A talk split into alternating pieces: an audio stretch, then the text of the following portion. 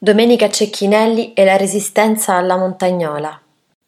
Fra l'8 e il 10 settembre 1943 a Roma si combatte in varie zone. I morti sono centinaia, 28 le donne.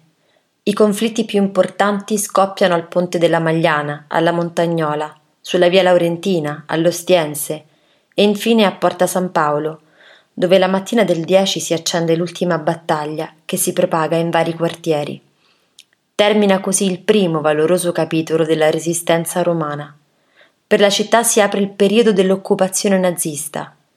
Domenica Cecchinelli è la madre di cinque figli. Abita alla Montagnola. Durante gli scontri di quei giorni, la gente della borgata romana sostiene i militari e si adopera per portare a riparo e curare i feriti.